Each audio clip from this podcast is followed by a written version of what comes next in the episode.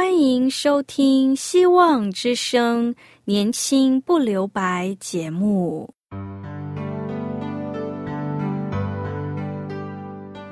时间是匆促的，岁月流逝一去不返，别让忙碌与压力阻碍了你享受青春的美丽。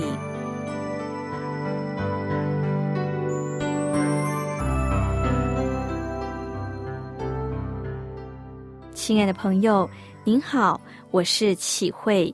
如果日常生活及各方面的压力与烦恼令你透不过气，此刻给自己一个悠闲的空间，将心门打开，让启慧为你打打气，暖暖心。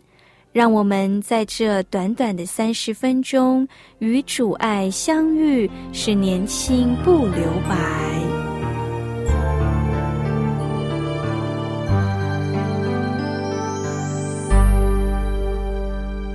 亲爱的听众朋友您好，今天启慧要与你分享的题目是以言还言。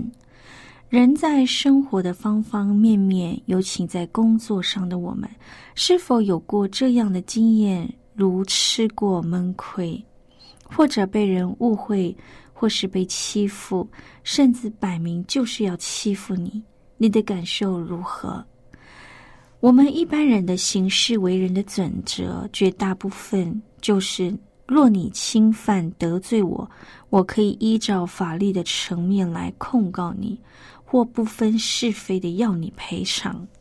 所以我们人是很难去善待那些得罪我们的人，也就是说，我自己不太可能受了委屈还笑脸迎人。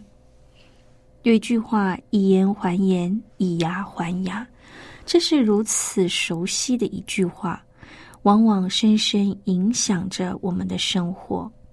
许多电视连续剧的剧情，每当看见坏人出手策划阴谋，好人落入陷阱受苦的时候，你的心里是否也会对坏人恨得牙痒痒的，心里不断筹算着，如果是我，我就怎样怎样，或者是对主角的报复戏码看得目不转睛，大声叫好呢？但你知道吗？回顾圣经的教导，我们仔细想想，主耶稣在地上生活传道期间，对于门徒们以及百姓的教导是如何呢？是像法利赛人或撒都该人或外邦人，或是电视剧所谓的以言还言，以牙还牙的态度与行为来对待得罪欺负我们的人呢？我相信当过父母的你也很明白，从孩子之间的争吵，是他先打我，我才打他的，到人际关系间的斤斤计较，你可以这样对我，我为什么不可以这样对你？在人的一生岁月中，我们的思想几乎离不开以言还言，以牙还牙。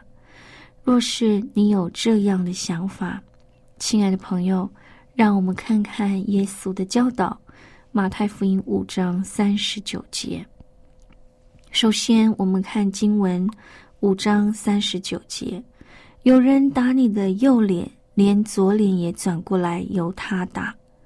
以言还言，以牙还牙，不同的看见与视野，在耶稣时代也是如此的深入民心。从摩西时代就流传下来的生活准则，对每一个犹太人来说一点也不陌生。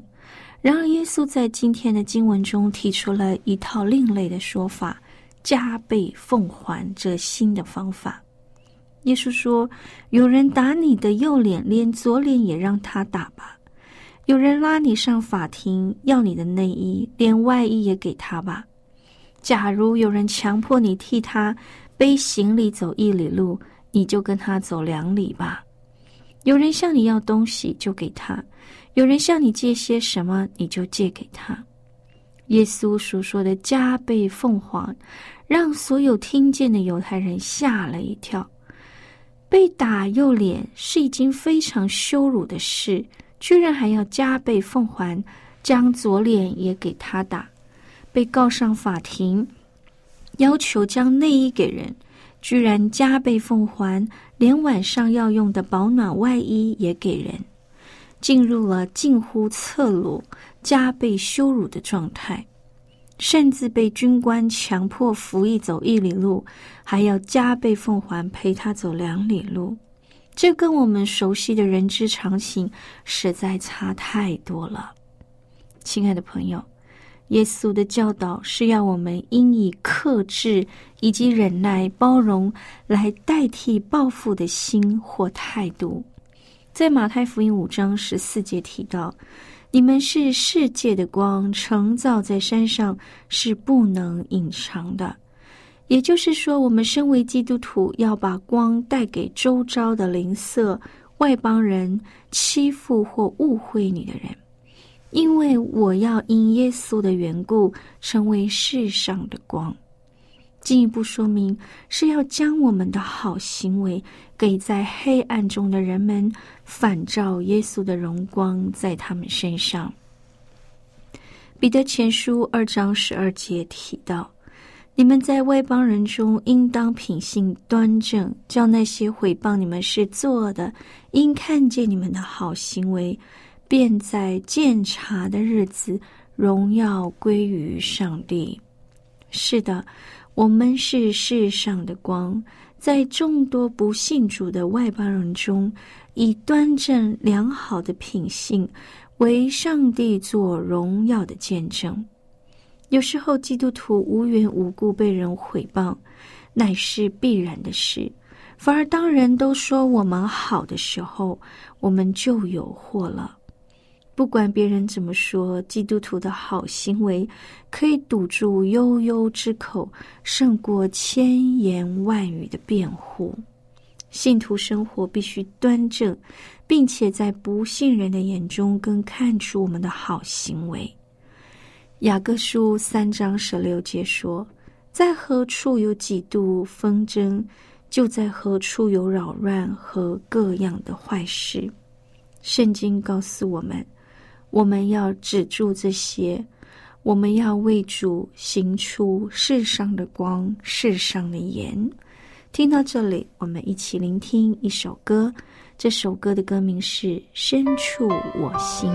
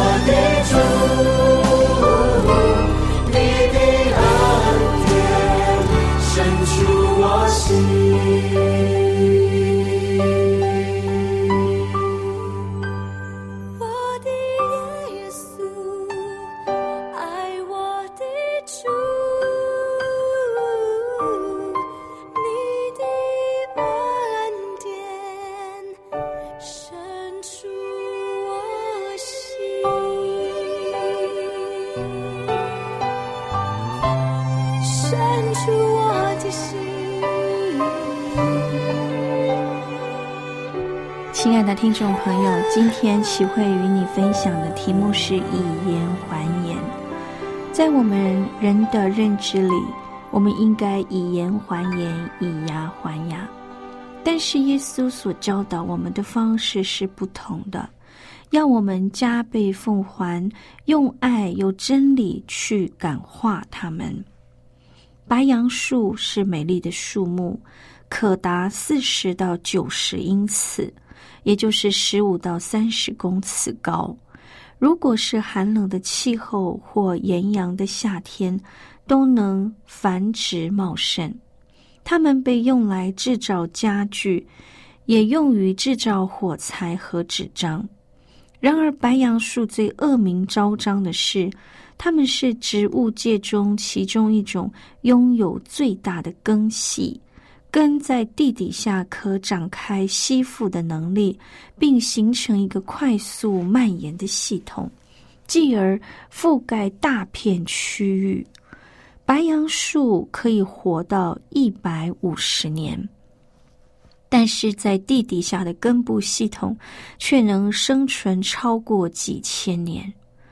亲爱的朋友，造成我们人内心不得安息的事，如同白杨树的根盘一样，是能占据并生根于我们的内心，却不易除去的祸源。因为这些都是拦阻我们在耶稣基督里得着真正的安息与平安。在诗篇的篇章中，大卫邀请敬拜上帝的人来分享上帝拯救甘甜美好的经验。第34篇12到16节说：有何人喜好存活，爱慕长寿，得享美福，就要禁止舌头不出恶言，嘴唇不说诡诈的话，要远离恶行，寻求和睦，一心追赶。耶和华的眼目看顾义人，他的耳朵听他们的呼求。耶和华向行恶的人变脸，要从世上除灭他们的名号。活得有意义，丰盛美好，乃是人生一大美事。我们必须谨守，管好嘴唇，不说邪恶和诡诈的话。若有人在言语上没有过失，他就是完全人。对恶事只抱消极态度是不够的，对善事也要下积极的功夫。在这世界上，和睦是一件难得的宝贝，所以要得着它，就必须用心用力，刻苦耐劳地去追赶。义人的脚步被耶和华立定，他的道路耶和华也喜爱。人所做的事，连隐藏的事，无论是善是恶，上帝都必审判。亲爱的朋友，面对恶人的攻击、羞辱、阴谋、行动，耶稣还是提出了加倍奉还的策略，但不是报复的策略，而是超越一般人的想象，就是以爱来加倍奉还。耶稣说，要爱你们的仇敌，必为逼迫你们的人祷告。这就是爱那些逼迫我们的人，爱那些我们无法与之相处的人，还要真心的为他们祈祷。耶稣所提出爱的行动，不是按照别人如何对待我们来做标准的，而是照耶稣对待我们自己的方式来对待别人。而耶稣爱的方式是他亲自站在比拉多的面前，受众人的侮辱，他被鞭打，他的卫衣被士兵分了，他的内衣被抽签分掉了，他一句话也不说。当他被钉在十字架上，痛苦万分，他并没有责备任何一个人，他所喊叫出来的话语是向上帝呼求的话。耶稣基督甘愿受这一切的侮辱，是因为他爱我们。耶稣这样以爱来加倍奉还的理由只有一个：不论好人或坏人，我们都是属天父的儿女，在天父的眼中，我们同样值得以爱来对待。路加福音9章23节说，若有人要跟从我，就当舍己，天天背起他的十字架来跟从我。耶稣说，我们要天天背起他的十字架来跟从他。也就是说，我们的献身不是只有在安息天，你不是只有在圣诞节，不是只有在布道会，而是天天背起十字架，要做天天的献身。因为我们必须知道，在我们的宣誓跟随基督那一刻，我们已经向撒旦宣教了，并且与地狱的一切势力征战。因此我们更需要每天的献身与得力。耶稣因为爱而加倍奉还，他用他的生命来爱每一个爱他或是逼迫他的人。我们的能力的爱是超越人性的爱，是完全的爱，是耶稣对我们提出的要求，你们要像完全人，像你们的天父一样完全。面对软弱的我们，要达到完全真是一件不容易的事。但是记得，上帝爱我们，上帝既是不吝惜给我们一切的丰盛，甚至连他的爱子都给了我们，我们理当尽心尽力尽意为他献上更多的自己，不是吗？想一想，上帝给了我们一切，我们却仅能献上1/10给上帝。我们一生80-90的岁月，每天24小时中，我们献多少时间给上帝呢？有人曾经概略地分析了我们一生岁月里所做的事。若我们可以活到80年平均岁数，睡觉大约用掉了 26.6 年的时间。每天8小时乘以365天乘以80年，真正上课只花了 3.7 年，每天8小时，每年只花200天，20年的学生生涯。工作花掉了10年的时间，每天上班8小时，每年上班260天，一生工作大约42年。吃饭大约花了5年，洗澡上厕所花了 3.3 年，等车搭车等红绿灯耗掉了5年，梳妆打扮整理也要5年，休闲娱乐花掉了 13.3 年。而每天8小时365天乘以18年等于6年。而学习工作的时间每周平均20个小时，还有发呆摸鱼耗掉了 3.3 年，甚至看病生病住院都花掉了1年的时间。所以当我们敬拜上帝跟随耶稣约会的时间只有 3.8 年，这已经是一个很不错的基督徒生活所花的时间。我们很多基督徒每周平均花不到1个小时给耶稣。这个概括式的估算结果可以让我们惊讶地发现，我们一生给耶稣的时间竟然不到1/20，但我们却期望耶稣给我们的今生100倍的祝福，还有永生无限的丰富。这样不对称的期待不仅让我们深感愧疚，更显出了上帝对我们的爱是何等的浩大。亲爱的朋友，虽然我们不够好，但上帝并没有失信于我们，反而借着他一再重申所立的约，让我们经历他的恩典，明白他的爱。虽然从我们对上帝的回应来看，这样的约是何等的不对称，但也看到了上帝的爱何其伟大。亲爱的朋友，撇下深入我们内心以言还言以牙还牙的思想，跟从完美的榜样，连结与耶稣。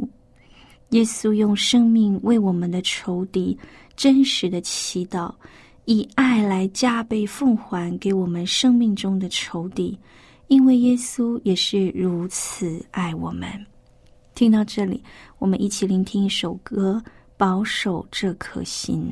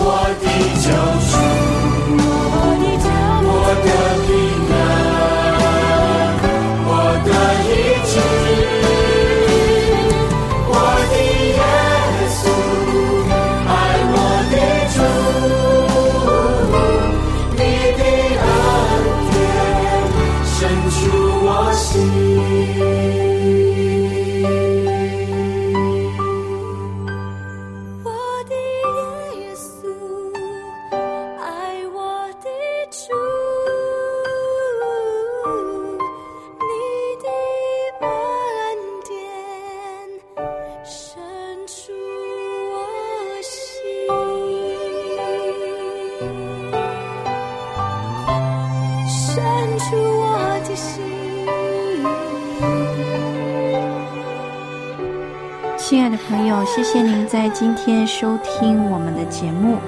如果您听了今天的节目，想要更认识这位爱我们的主，欢迎你写信告诉我们。我们电台的地址是 qihui@vohc.cn qihui@vohc.cn， 我是启慧，写信时写启慧收就可以了。信中也可以写下您是我们为您代祷的事项，也可以写下您的问题。亲爱的朋友，我愿上帝赐福您，不论我们在哪里，主的爱永远常伴我们左右。赐福您身体健康，期待我们下次空中相会，拜拜。